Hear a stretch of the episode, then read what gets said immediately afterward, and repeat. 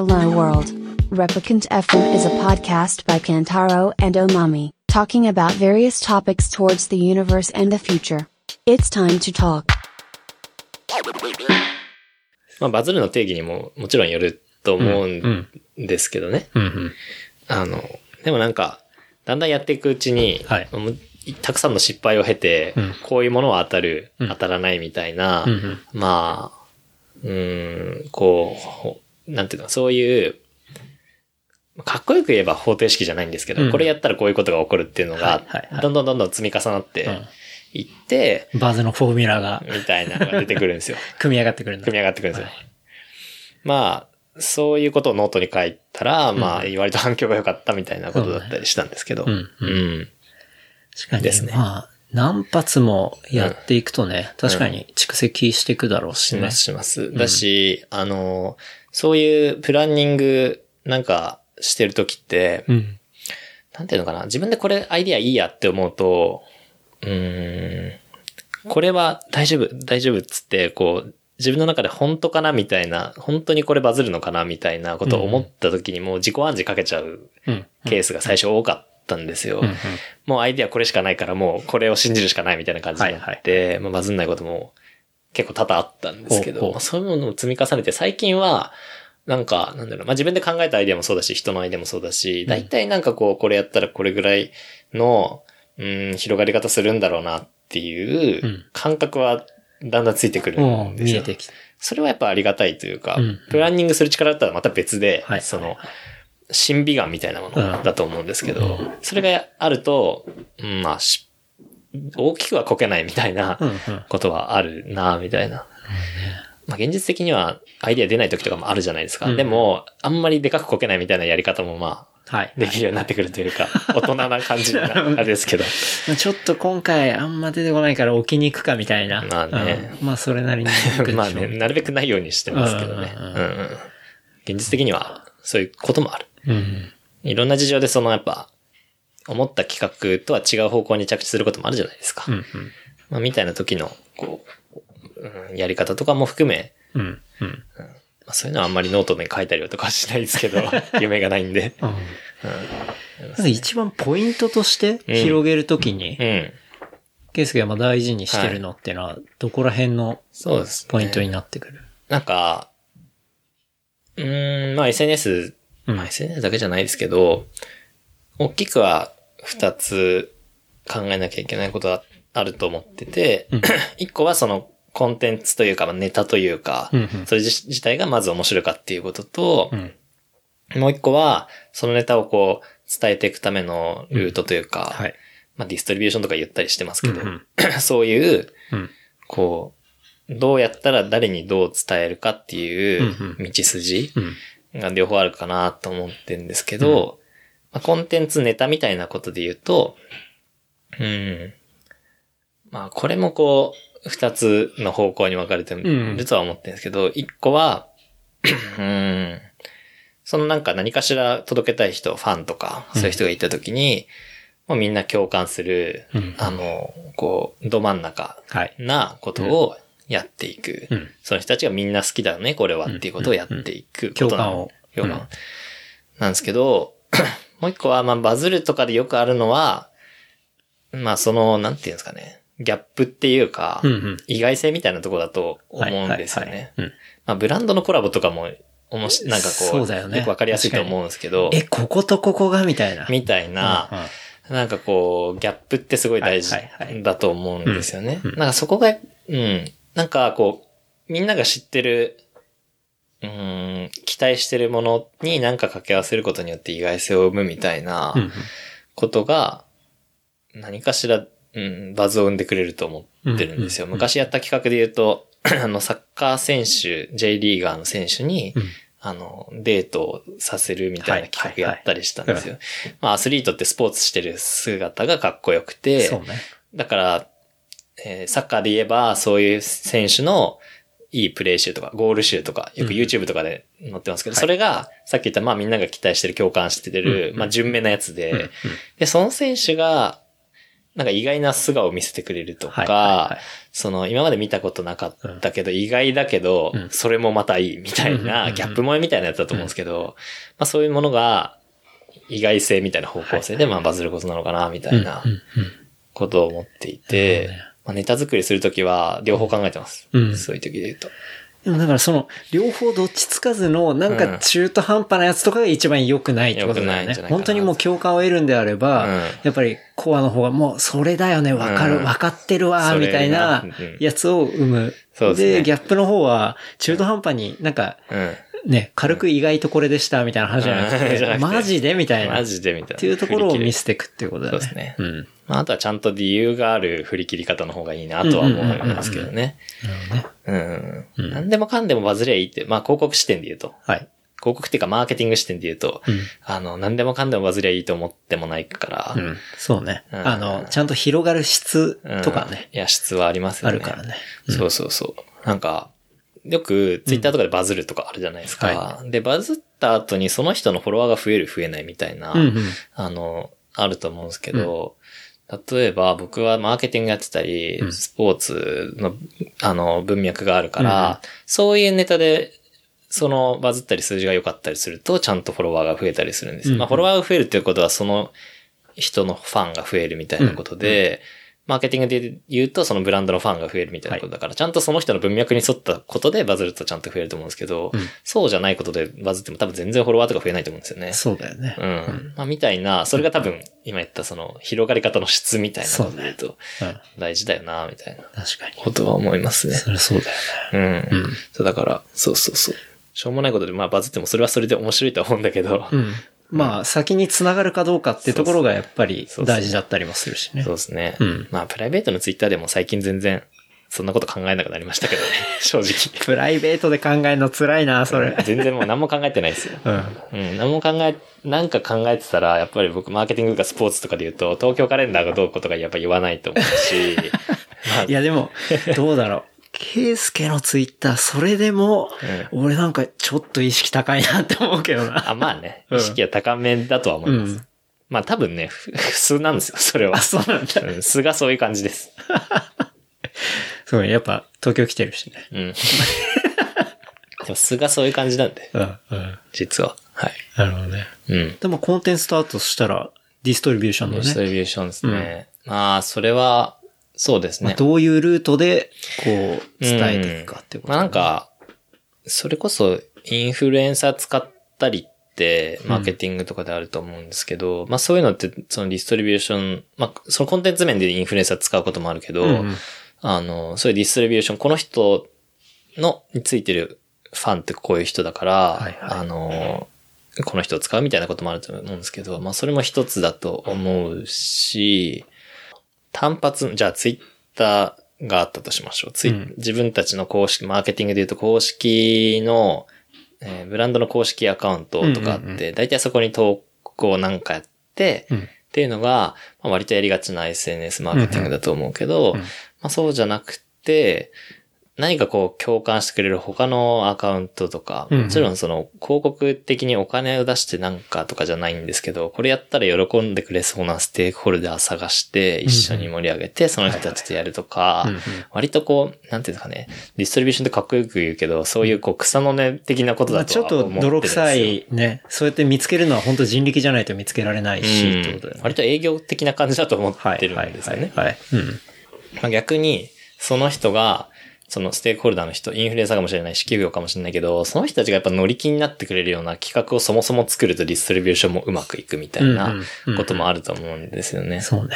そう。だから結構企画、誰か人立てて企画するときって、うんもちろん自分たちの言いたいことは最低限入れなきゃいけないいけないと思うけど、この人がちゃんと乗ってくれる、うん。あの、企画を、うん。あの、考えよう。そうすれば、必然的にこの人広めてくれるし、うんうんうまくいくだろうって思って、やってる。だからそこもイメージしながらってことだよね。だからなんかその二軸でコンテンツとディストリビューションってあって、分けて考えるんじゃなくて、うんちゃんとそれぞれが、こう重なるように、どっちも考えていくみたいな。いや、そうそうそう。そうだよねそう。でもやっぱりその、誰かひ、まあ企画で人を起用したりすることがやっぱ多いんですけど、うんうん。その時はその人のことめちゃめちゃ調べたりしますね。はいはいはいはい。なんか、別に使えないかもしれないけど、その人の思想を知るみたいなことも大事だから、うんうん。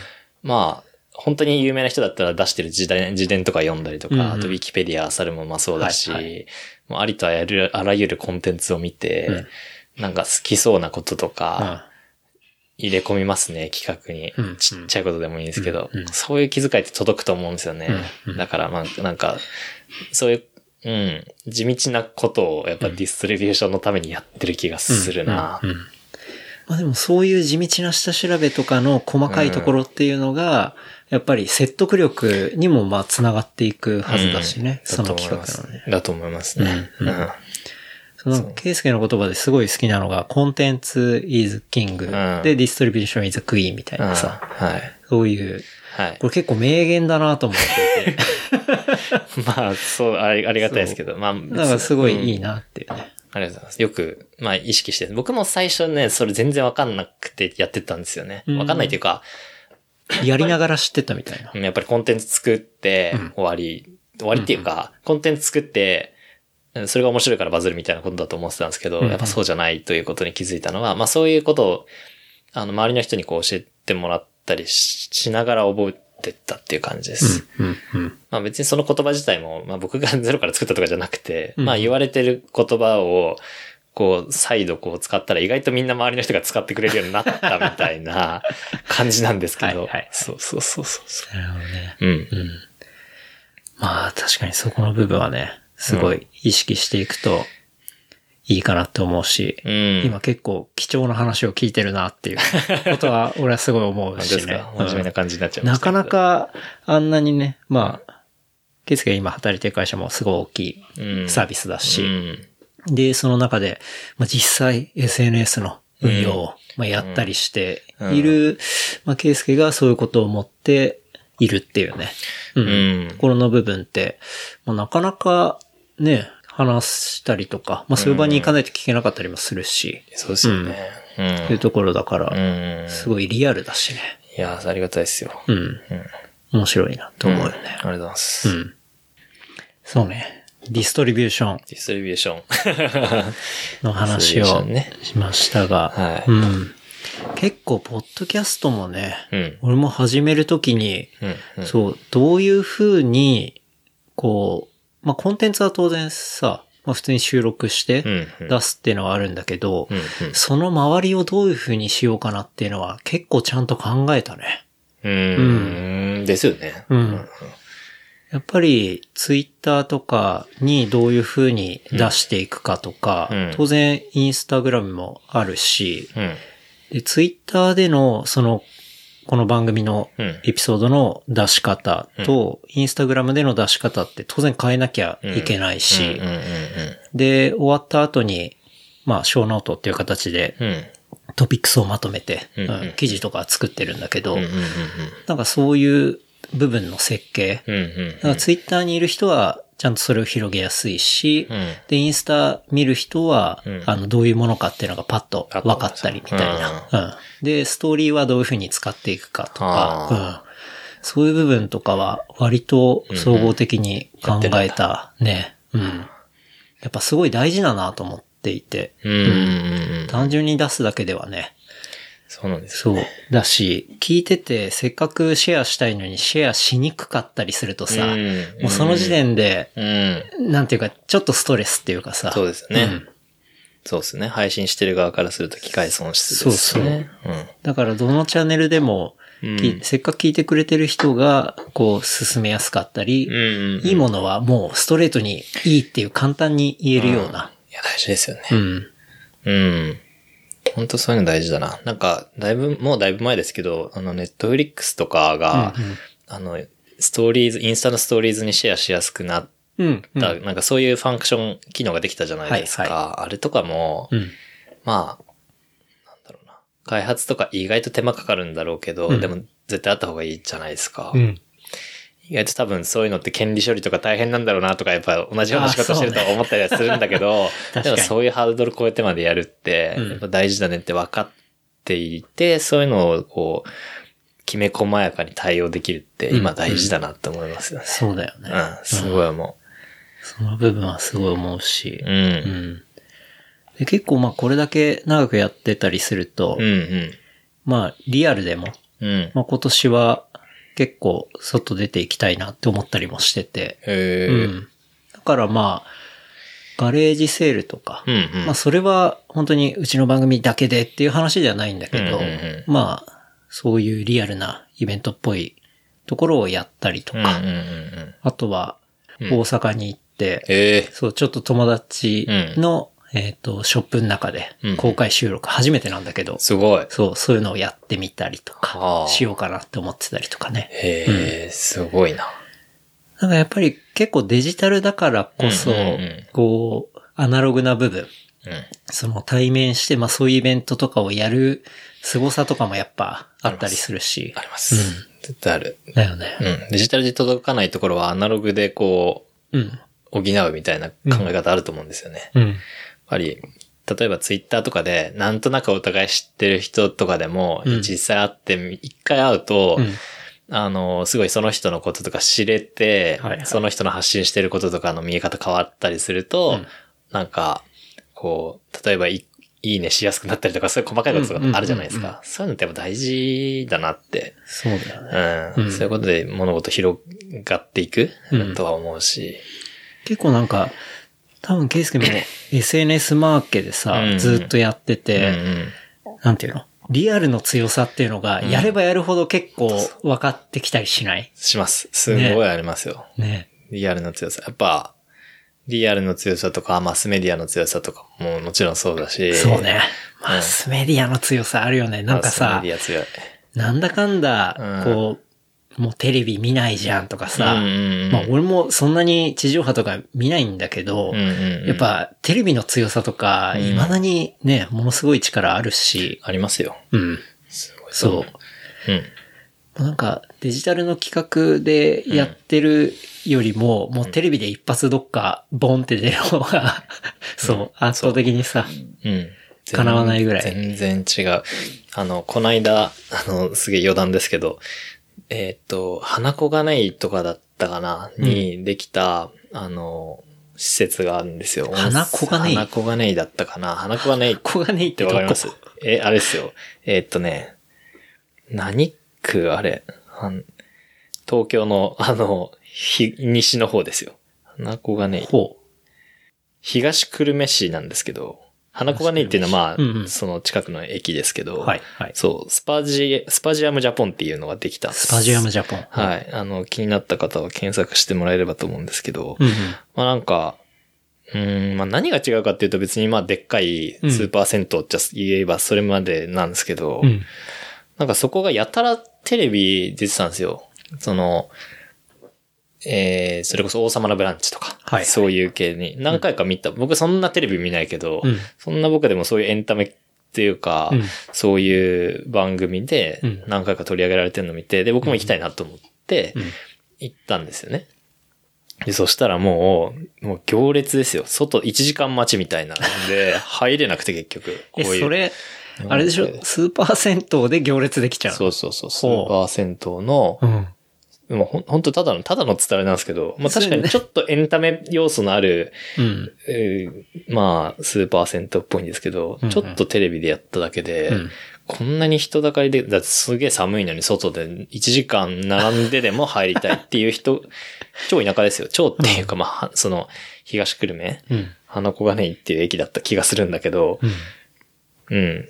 うん。その、すごい、まあアクセスもね、駅からシャトルバス出てるぐらいのはいはいはい。感じだから、アクセスがいいとは決して言えないうん。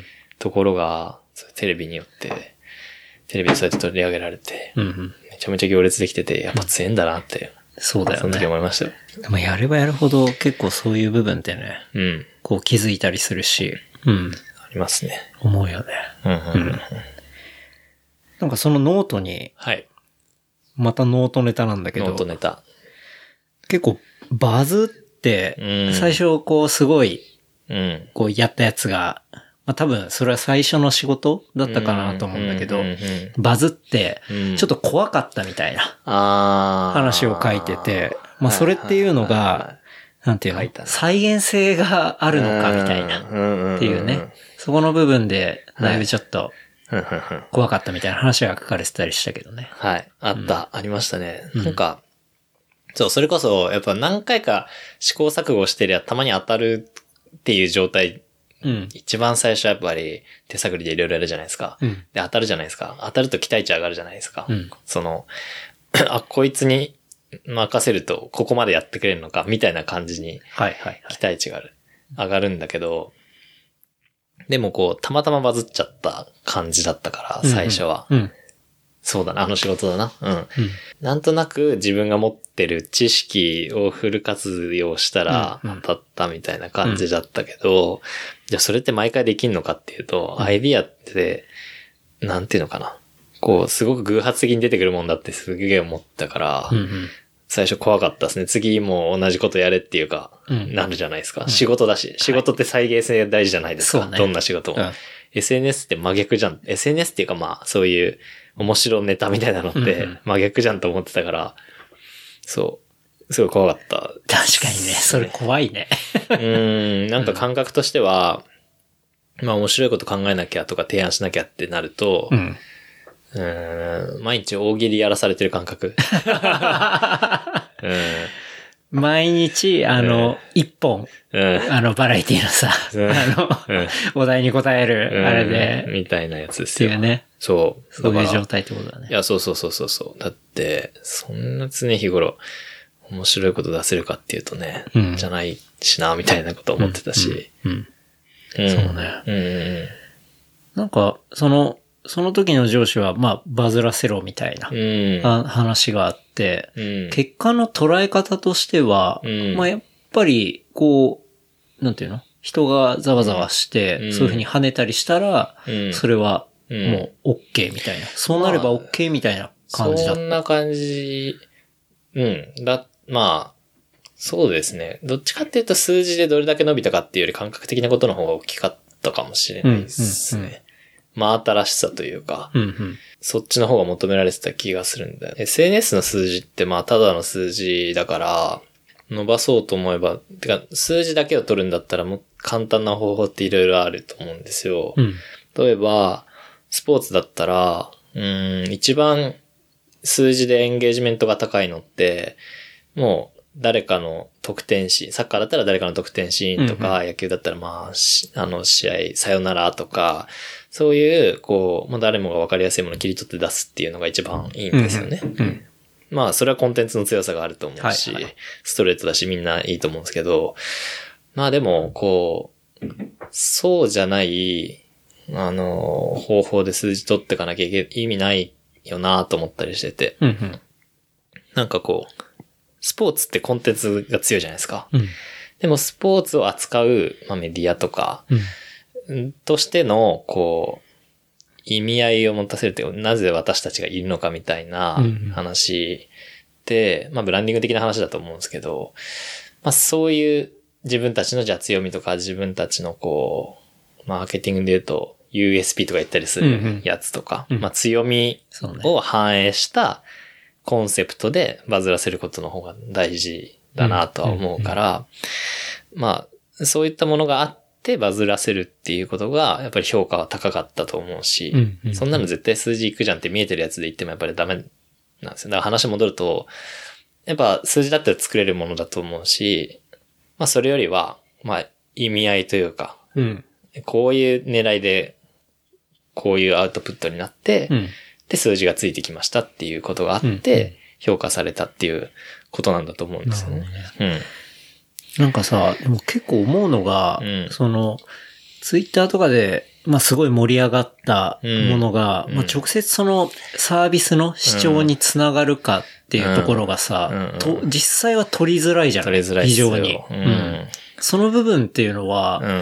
こう、ケイスケの中ではどういうふうに折り合いをつけていたいやーなかなか難しいですよ。これは永遠の課題だと思いますけど。うんやっぱそうあ、それはそうだと思います。そうだよね。うん、永遠の課題だとは思うし、まあ、だからこそ SNS って、うんあの、もう、信じれるかどうかみたいな話だと思ってるんですよね。その会社として。自分がっていうのもそうだけど、もうす、なんていうのかな。セオリーとしてこういう狙いを持ってやってるっていうのはもう必ずないといけないと思ってる。でもそれでも信じられるか信じられないかは、もう、なんていうのかな。会社次第っていうことだ。会社っていうかその、まあ会社に限らないですけど、それをやる主体の人の、まあ気持ち一つだなとは思うんですよね。うんうん。でも事実、SNS で何かを見た時にこれいいなと思って、うん物買うって、うん。あるじゃないですか。あるね人として。その自分の実体験 N1 だけど、うん。そういうことを知ったっていうのは確実に多分みんなあると思うんですよ。うん。うん。だからまあ、数字上出ないかもしれないけど、ううんーん、一つのことをやった、100人に見てもらった、そのうち一人だけでも動いたかもしれないっていうことになるかもしれないんだけど、うんそれって積み重ねじゃないですか。うん。だからこう、そういうことを数字に見えないそういうものを信じられるかどうかみたいな。形だとは思ってるんですよね。ね。確かに。それがまあ、担当者だけじゃなくて、会社ひっくるめて、そう信じてるっていうところであれば、もうその部署はそうやってやってるんだから、もうこれは正解なんだっていうさ、うんなんか共通認識があれば、当然担当者も正しく動けるし、みたいな。うん、そうですね。そういうところはあるだろうとは思いますね。うん。あとは、なんかこう、もちろんね、それを、えっ、と、正当化するためのいろんな手法はあると思うんですよ。例えば SNS で使っ、作ったコンテンツを SNS だけじゃないところに活用できたら、はいはい。まあ、それでこう、折り合いがついたりもするじゃないですか。うんうんまあ、ちょっと本質的じゃないじゃないんだけど、うんうんうんまあ、みたいなことで、まあ、どうやって意味付けをしていくかみたいなことは、うんうん、まあ、会社という組織の中ではうん大事だとは思うんですけど、自分のやったことに意味があるってやっぱ見せないと続いていかないじゃないですか。うん。うん。そういう意味じゃ大事だと思いますけど、うん根本的に言うとやっぱりその思想として、まあ、その SNS でそういうことをやるっていうことを、うーん、に意義を見出せるかどうかだと思うんですよね。うんうん。うん。そうね。そうそうそう。俺でもやっぱすごい、そういう仕事を、なんて言うんだろうな、スポーツ全体のうん。カルチャーとしてう、ん。すごい意味があるなって思うのは、うん。まあ最初、火がついていくのがうん。結構、まあコアの人たちだったりすると思うんだけど、うんやっぱりそれが広がっていくことによってさ、あの、もう俺も全然知らないようなん。人とかが、うこれ面白そうだなっていう風にさ、うんうんなって、うん。そのスポーツ全体が盛り上がるところの立役者っていうかそういう役割であるわけじゃん。もううん本当に仕事とか、まあ会社とかを取っ払って、スポーツ全体の。そういううん。文化というか、うん。中でいくと。いや、そうですよね。うん。だからすごい。意義があって、うん。重要？しかも。いや、重要だと思いますよ。うん。そうなんですよね。こうやっぱ、マクロに見ちゃうと確かにね、うん。あの、意義を感じづらいとこにはなってくると思うんですけど、うん会社が大きく、会社っていうかその、そういうマーケティングやってる主体が大きくなればなるほど、うん。そうだと思うんですよ。まあお金かけて取れる、こういう成果が出ました。まあデジタルの広告とかまさにそうだと思うけど、うん。まあでもそれだけじゃなくて、そういうことしなくても入ってくるお客さんとかいるじゃないですか、どんなサービスも。だからそういうのって間接的に SNS のおかげだよな、みたいなうん。話だと思うんですよ。うん。実感しますよ。だ僕とかもツイッターで言うと、うん。なんだろう、今でこそ、フォロワーで言うと2000何百人とかだけど、うんその、全然1000人とかいかない時とかでも、うんまあ、ノートとかせっせとやってた時に、うんあの、ノートとかいつも読んでくれ、読んでます？みたいなことを、うんあの、たまに言ってくれる人とかに出会うと、はいやっぱやる意味あったなとか思う、あるじゃないですか、そういうことって。ねなんかこう、うん。まあ、価値観の話なんだろうなとは思うし、うん。うん。うん。ですかね。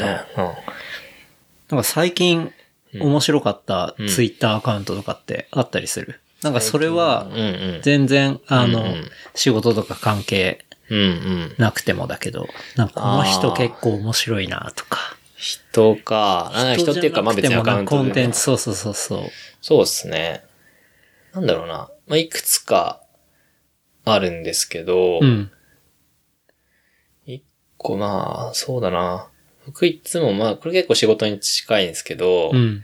日清のあの、チキンラーメンってあるじゃないですか。うんあの、ひよこちゃんってキャラクターがいて、はいはい。そのアカウントがあるんですけど、うんそれいつも見ちゃうんですよね。うんなんかやってることが面白くって。えそう。なんだろうな。やっぱ、あの、ひよこちゃんが喋ってるっていうアカウントなんですけど、はいはいで、日清っていろんなことやってるじゃないですか。そうね。で、そこにうまくちゃんと紐づけてう、んうん。バカな企画をやりつつうん盛り上げてるんですけど、うんいや、面白いなと思ってて、おう例えば、あの、大阪直美選手と西堀圭選手を日清がサポートしてるんですよ。アンバサダー的な契約をしてるんですけど、で、彼らがそのグランドスラムって言われる、あのまあ、四大大会、うんうん。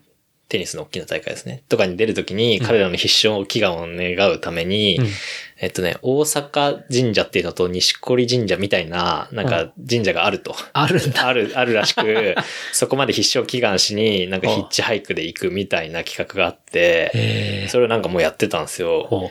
なんか着ぐるみ着させて、はいひよこちゃんが無価値で行くみたいな感じで、うんうん今、あの、カンナナのどこどこ、どこそこで待ってますみたいな結構ライブ。そうそう、ライブで、はい。で、ヒッチハイクしていくみたいな、うんまあ、バカっぽいんだけど、うんなんかそういうバカっぽいのってソーシャルっぽいし面白いな、うんとか、そうね。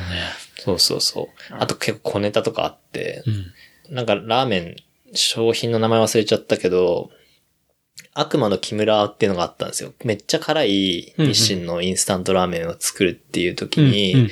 なんかそれをこう、プロモーションするときに CM がそもそもあって、うんで、CM の中にちょろっとひよこちゃんが出てるはいはい。っ。ていうのを後から知るんですけどお、なんかそういうところに実は CM のこう小ネタをソーシャルと連携させてやったりとか、あとはなんか、ひよこちゃんがなんか、悪魔的な、こう、キャラクターになるみたいななんか、なぜかそういうストーリーが SNS の中であって、まあ、遡ってみてもらえばわかると思うんですけど、なんで悪魔になったかっつうと、その辛いラーメンみたいなことを表現したいから、なんか悪魔的な辛さみたいなことで、うんうん。なんかひよこが悪魔に進化するみたいな変な超くだらないストーリーなんですけど、なんかそういう結局、ただバカなことやってるだけじゃなくて、ちゃんと伝えたいことに紐づけてるっていうのは、まあなんか面白いな、みたい。なんことはね、なるほど、あの、ね。いつも見てて思ってます。うんひよこちゃんアカウント。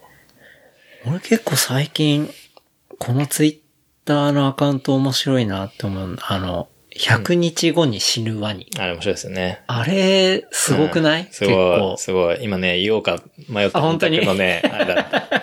あれやっぱうん、チェックしてるでしょ。してますよ。流れてきちゃうんだもん。ねうん。あれさ、コンセプトがまず、うん。すごいじゃん。すごい。100日後に死ぬワニで、ね。毎日うん。1回4コマを出す。うん。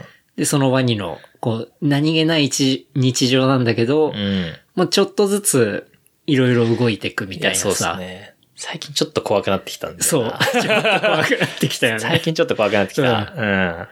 まあ、それうんは、あの、まあ、100日後に死ぬワニで検索したら、まあ、多分すぐ出てくると思うし、うんまあ、知らない人は、まあ、見れば一発でわかると思うんですけど、まあ、そう本当に、去年の年末ぐらいか。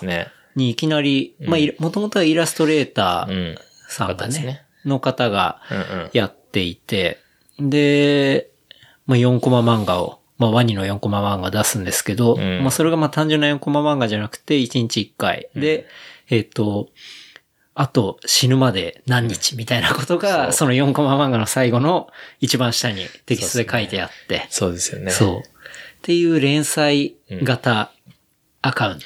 毎日がね。毎日1日ずつカウントしていくんですよね。今40日ぐらそう、い。45日ぐらいかな。だかうん。らもうそろそろ半分に来てて。ねうん。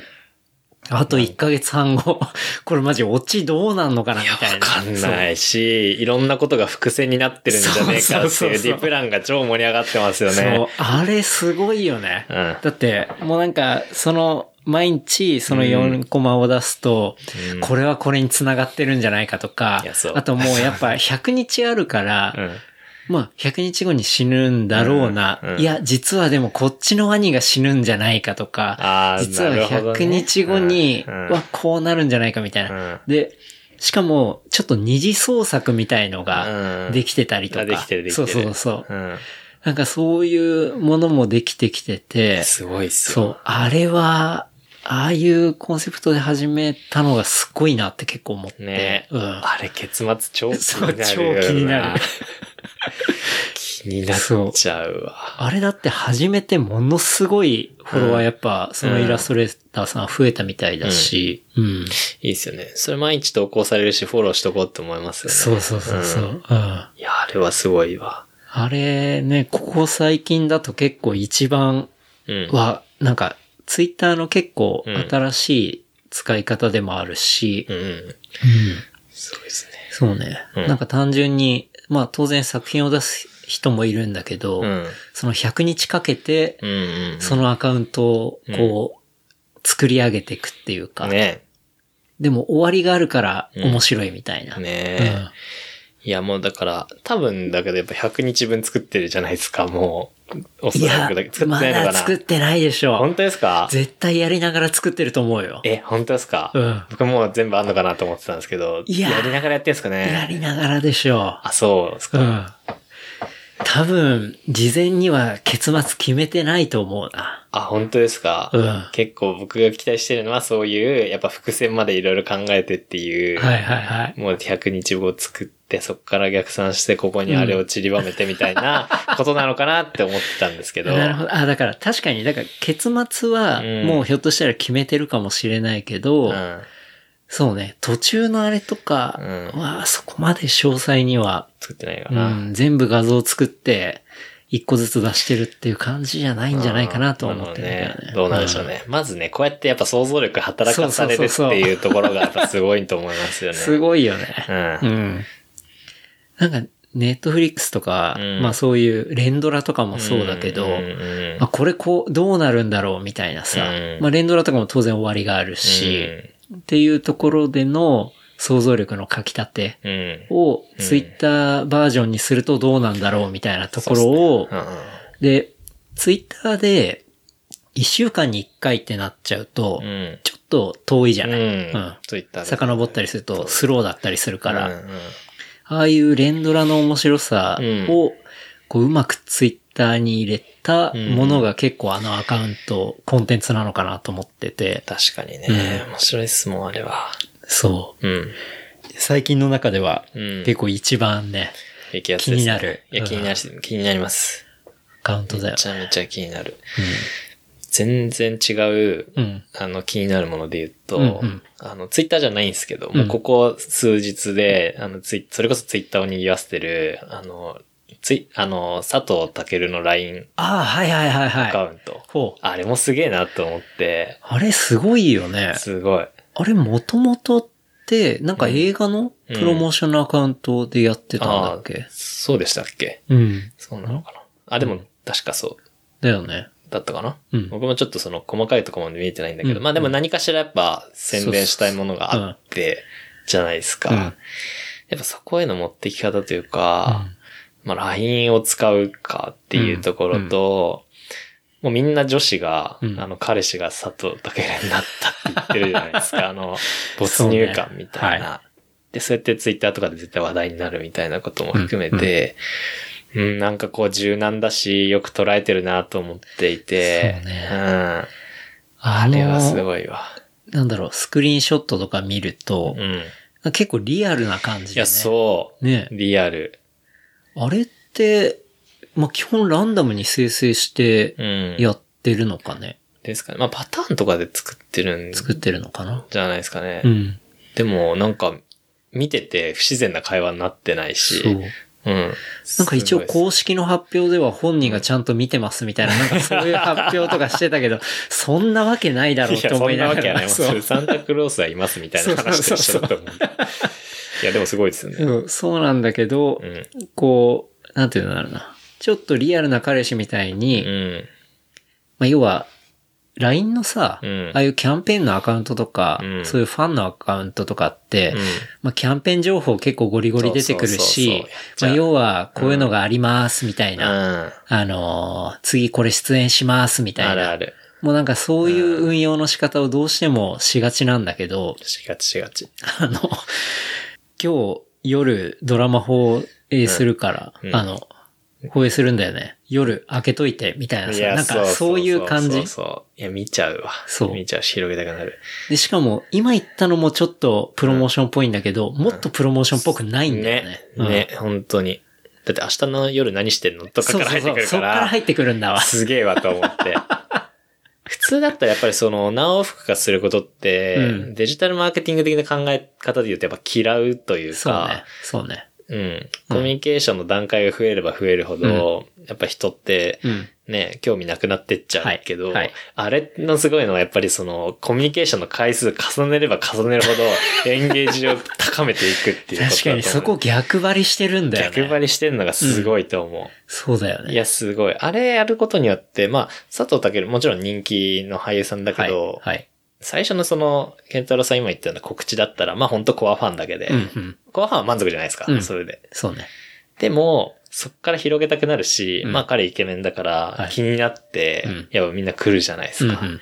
あれはすごいそうだよなと思う。そうだし、LINE でそういうプロモーションやった場合って、外への広がりってすごい難しいじゃない？難しい。やっぱりメッセンジャーのアプリだし、そうそうそう。そこのものを広げるっていうのって、うん。そう、もともとそういう機能はないし、っていうところなんだけど、うん。やっぱりそういう、すちょっとそっけないやりとりとか、うん。ものすごいリアルなやりとりをん。佐藤健とできたっていうところをうん。みんながスクショしてうん。シェアするんだよね。すごい。だからその、外への広がりの部分も、うん。その単純な LINE のアカウントなんだけど、計算されてできてるってところが、うん。結構やばいよね。やばいと思います。うん。あれ革命だと思います、あれすごいよね。すごい。うん。だって、普通だったら、うん。ああいうことやろうと思ったら、うん。個人のインスタ立ち上げるじゃなで。すか。そうね。田中みな実も写真集のタイミングで個人アカウント立ち上げて、それも結構話題になってたし、うんうん。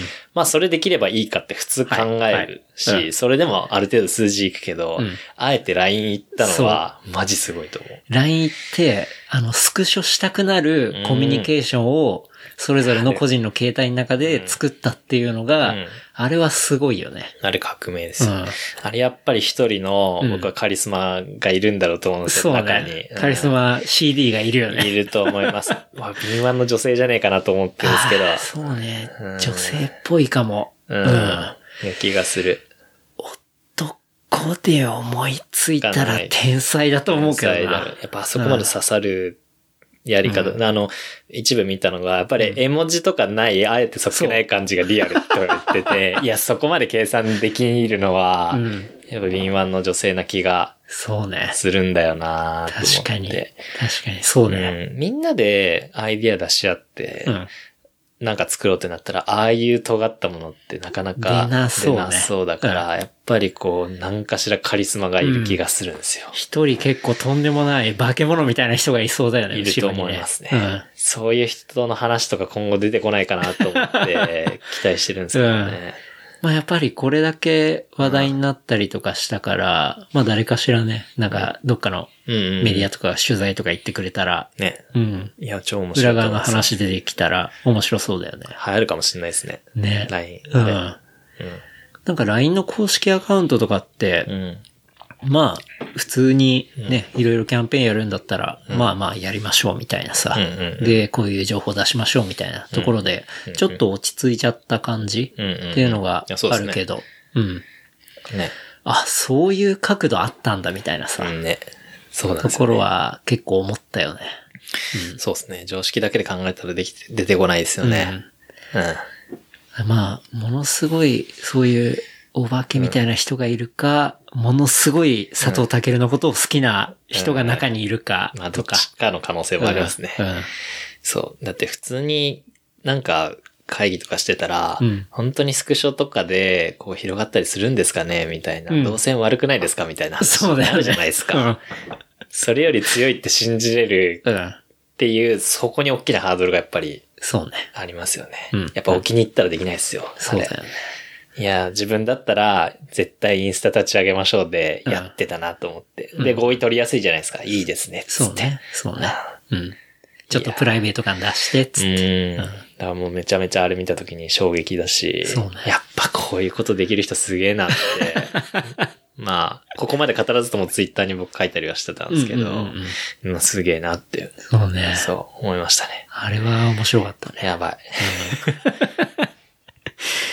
いや、だからそう考えると、うん結構、まあ、ここ最近、なんて言うんだろうな。まあ、インスタが出てきて、うん。まあ、ツイッターもずっと長いことあるし、うん。なんて言うんだろうな、そういう新しい、うんうん。まあ、いわゆる SNS っていうか、うんうんうんそういうものってここ数年出てないじゃない？うん、そうですね。うん TikTok とかぐらい？まあそうか。TikTok ぐらい。でもちょっと TikTok は何かの代わりになってるってものではないうん。し、まあ限定されてる感じしますもんね、うんまだね、うん世代とかが。そうだよね。うん。それでいくともうツイッターが出てからもう10年以上経ってるし、うんうん俺もツイッター始めたの2007年とかだし、そうですよねうんもおっしゃってましたね。割とう長い。13年もやってんだみたいなね。本当っすね。まあ、ところもあるんだけど、でも、その中でも、やっぱ、なんていうの？新しいうん。やり方っていうのは、ね。こう、発想一個とか、うん。うん、その、世の中の流れ一個でうん結構出てくるっていうのは、うんやっぱなんだかんだ、ううんん、その部分が結構、マーケティングとか、うんそういうことを考えるうん。ので、面白いポイントだとは、面白いポイントですね思うよね。そうですね。うんだから、もしかしたら、今、あのーマーケティングの、なんていうんですかね、考え方で言うと、例えば Facebook とかって、もうはいあんまり活用されなくなってるじゃないですか、うんうんうんコンテンツの基場としては。まあ広告としてはいいかもしれないけど、うんでももしかしたら、うんさっきの LINE みたいな話じゃないけど、はい逆張りで Facebook だからこそできる何かとか、あいえてね。や、出てくるんじゃないかなと思いますよね。うんうん逆にそういうこと考えないといけないかなと思いますそうね。うん。で逆にやるみたいなね。うんうんで、そこに信念を持って。やるみたいないや、そうだと思いますね。うん。ところはすごい大事だし、うんうんまだまだ可能性はあるし、ありますよ。面白いなって思うようね。ん。うん。そのまたノートの話だったりもするけど、その SNS マーケ、はい。まあ6000時間ぐらいうん。やったら 人生変わったみたい変わりなましたね。ことを書いていたけど、はい。うん。これっていうのは、そうですね。6000時間はまあなんか、地道に計算したんですよ。なんか、なんか、あの、就業時間つけるやつあるじゃないですか。はいはいはいあれで計算して。で、僕が SNS マーケの担当やってた時も、ほぼ、うんほぼっていうか、まあ基本はやっぱり SNS の仕事しかしてないんで、うんうん。あの、まあその時間足し上げたら、たまたま6033時間だったってはいはいいうはいことだし、まあノート書くときにキャッチーかなと思って計算してみたんですけど、なんだろうな、こう、僕たまたま SNS やりたいと思って、えっと SNS の部署入ったわけでもなくって、うん。まあ、その、スポーツの仕事したくて、うん。で、そこでなんか空いてるポジションないかなと思っていて、うんで、それがたまたま SNS だったっていう、うんうんただそれだけの話なんですよね。うん。で、最初は正直、僕もそのマスメディアのマーケティングとかやってた人間だから、うんあ、SNS かなんかちっちゃいところかなとか最初正直思ったりもしたん。ですよ。はい。で、公式アカウントの運用か、みたいな感じで。まだまだやっぱりそういう自分の中で認識はそんな感じで入ったんですけど、うんまあでもそれ、なんていうのかね、仕事で出せる規模感と、まあ自分が学べるものの、こう、って別に必ずしも比例するわけじゃないというか、うんうん SNS ってその、こう、マーケティングをやる上で必要なエッセンスがギュッと詰まってる場所だということを思って、まあその辺を伝えたくてあのノートを書いたわけなんですけど、なんだろうな、規模感っていうのはまあ、もちろんね、あの広告とかが書けなければフォロワーと、まあ、あとプラスアルファぐらいにしか届かないとは思うんですけど、うん。でも SNS ってみんな正直に動くっていうか、うん忖度とかなしに、やっぱいいと思ったものをフォローしたり、いいねしたりとか、そういうこう、いわゆるインサイトってマーケティングで言われるようなものをちゃんとついていかないと、あの、数字も動いていかないし、そういう意味で言うと、究極的にまあ、マーケティングでやんなきゃいけないことを、こう、培える場所なんじゃないかなっていうふうには思ってるんですよね。だからそういう、あの、マーケティングのコアの部分を学べたっていうのが、まあ、その意図ではうんうん。あるんですけど、最初はちっちゃいかなと思ったけど、やっぱりいろいろ紐づいてるしっていうこと。うん、かな。うん。と、あとは、まあ、さっきの逆張りみたいな話うんうにん。ちょっと近いかもしれないですけど、まあ、SNS だけや、あの、仕事にしてるっていう人って、まあ別にいる、今でこそ増えてきたけど、まあ、なんですかね、進行分野ではあるし、はいはい。まあわかんない人も多いというか、うん。そうね。っていう分、その自分のポジション作りやすいというか。確かに、まあ、その人的な市場価値みたいなところは、絶対確立できるもんね。かなとは思うし、うん、あとノートの中にも書いてましたけど、その良くも悪くもすごい SNS で何か仕事やったら、それって、こう、社内的なことで言うと、社内の人とかよく見てるんですよ。うんうん、自分たちのツイッターとかインスタとか、まあ YouTube とかもそうですけど、結構みんな毎日見てて、うんうん、あの、自分のやったこととかが割と会社の中で丸見えみたいな状況なんですけど、はいはい、意外とそういうことってないじゃないですか。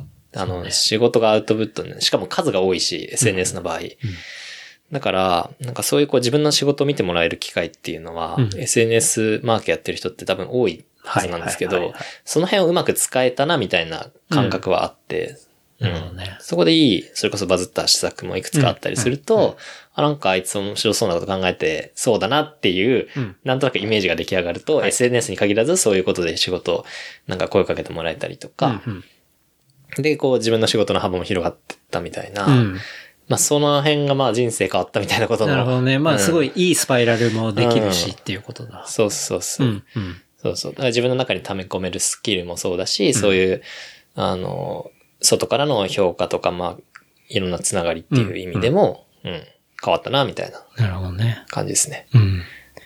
ケイスケ的には今後どういう風になっていきたいとかあったりする？そうですね。今ちょっと、その SNS 担当から変わったりしたんでしょ？う、変わりました。変わって今は、あのー、もうちょっと、マーケティングの上流っていうとあれなんですけど、全体の戦略、うんうんうん、あの分野に関わらず、はい、例えば、さっき言った F1 の話だったら、うんうん、F1 の、えー、ファンをうちに取り込んで、うん、F1 として、じゃあうちのビジネスを、えー、大きくするためにはどういう戦略が必要だろうか、みたいな、うんうん、まあそういうことを考えてる部署にいるんで、うんうん、まあ、マーケティングのアウトプットとかからはすごく遠くなった、その前の戦略の部分を今やってるんですけど、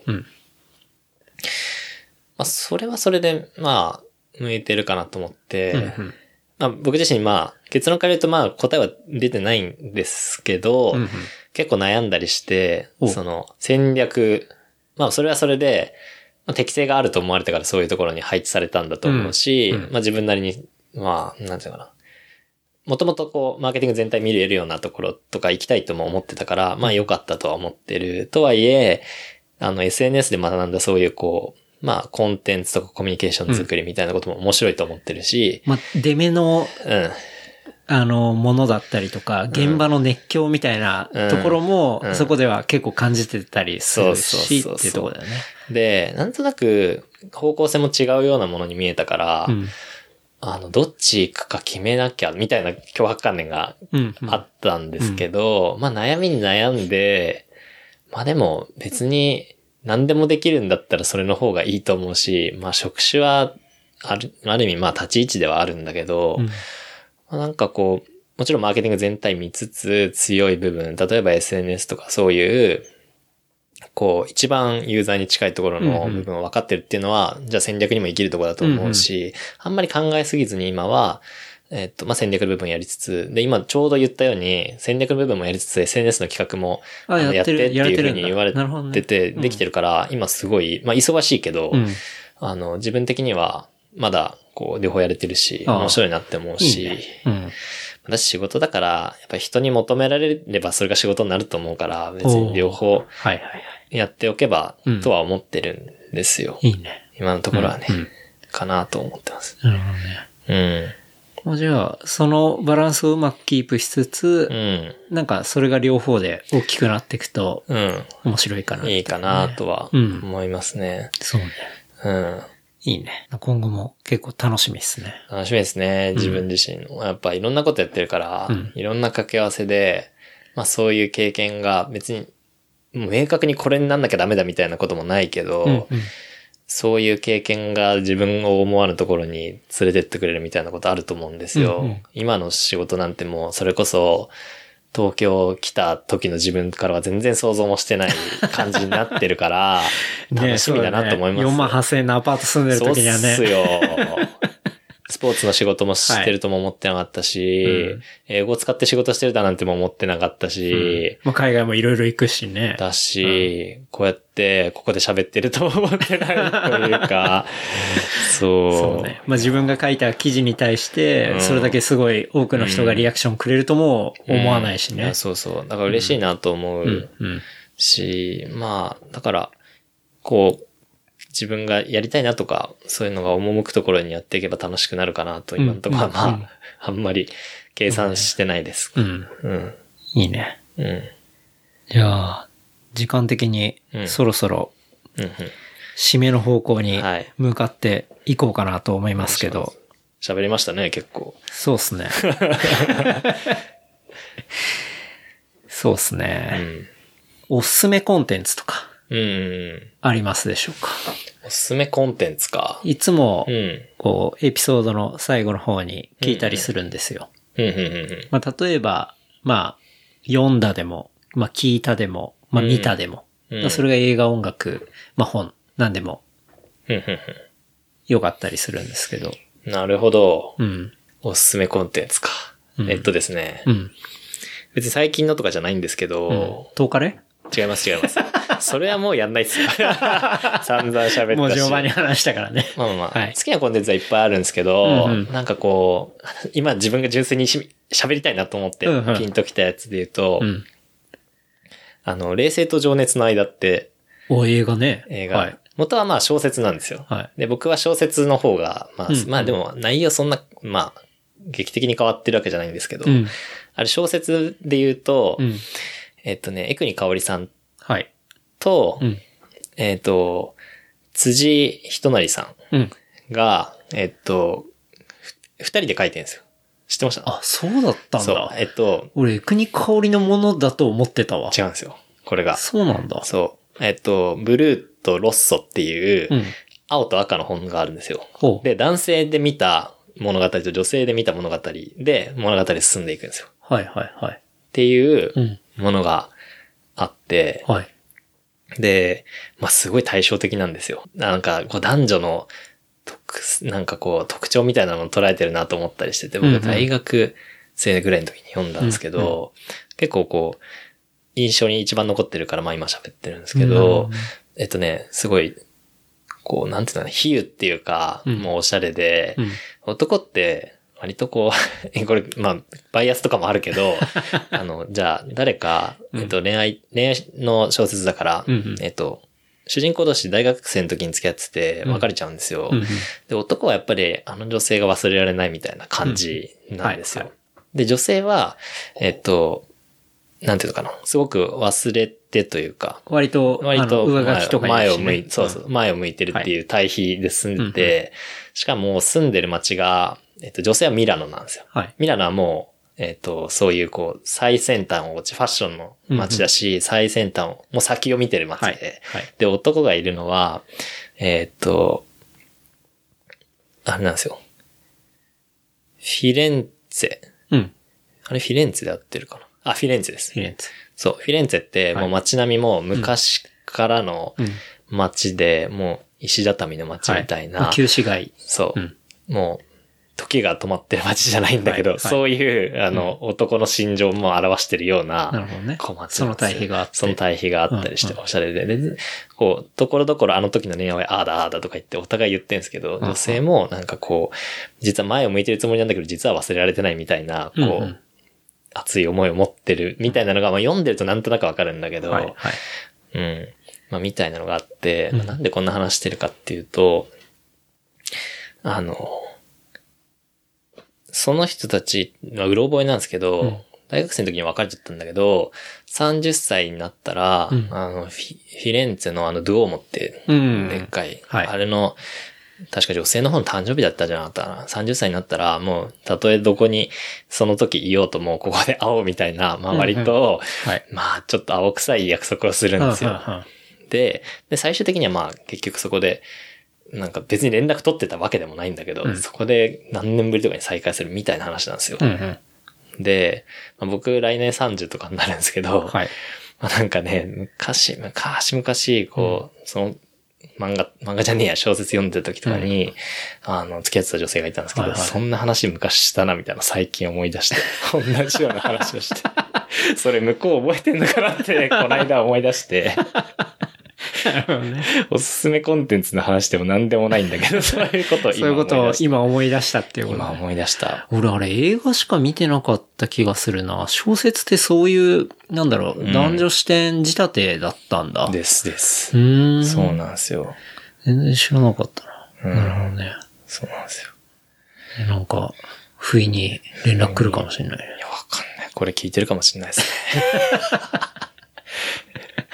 そうい結婚してるだろう、俺は。や、ふと思い出したんですよ、そういう話を。うんそうそうそうそうそう。あとあれじゃん、ケイスケ、はい aiko 好きなんじゃないの？あ、そう。それを振ってくださいよ、先に。いや、なんか、 aiko。aiko の話出るかな aiko めっちゃ好きですよ。 aiko は出まあ歌手の aiko ねコ。ンテンツっていう風に見てなかった。人として見てあ、た。人として、あ、人として好きなんだ。うん、そうっすね。うん。なんで好きなんすかね。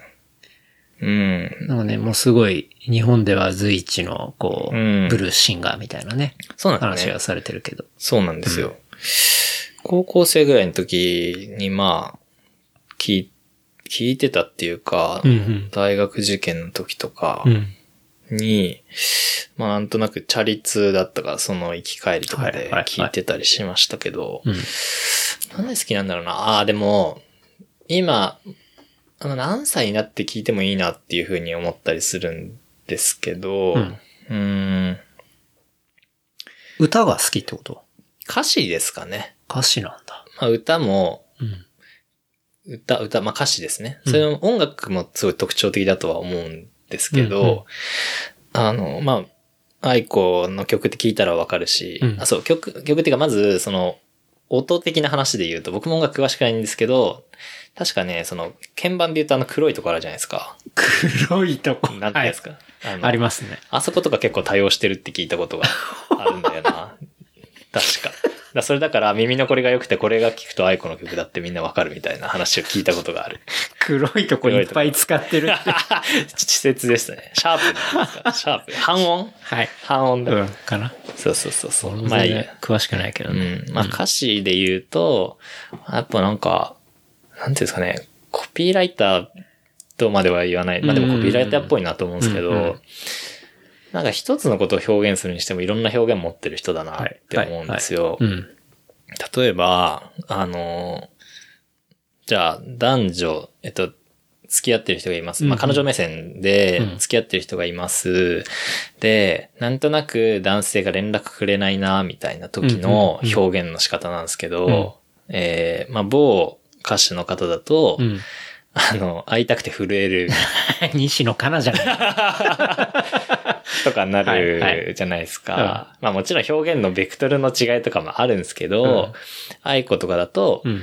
うんと、少し髪が伸びてしまったみたいな、ほちょっとそういうこう、間接的というか、比喩表現というかう。、うんうん。みたいなこう表現の仕方をしたりするんです。例えばですけど。はあはだから、なんかこう、聞き、聞かせて、考えさせて、うんこう、あ、こういうことを言いたいのか、愛子はって、うん。させるようなことも結構多いなと思っていほうて。ほうほう。なるほど。なんかそうやっぱさっきの、まあ、話題にさせる、そのワニの話で言うとこうやって話題にさせるみたいなこともそうなんですけど、うんうストレートに来るものより一泊置いて考えさせるみたいなことの方が心に残るな、みたいなこと思ってて、愛子はそういうのが、うん。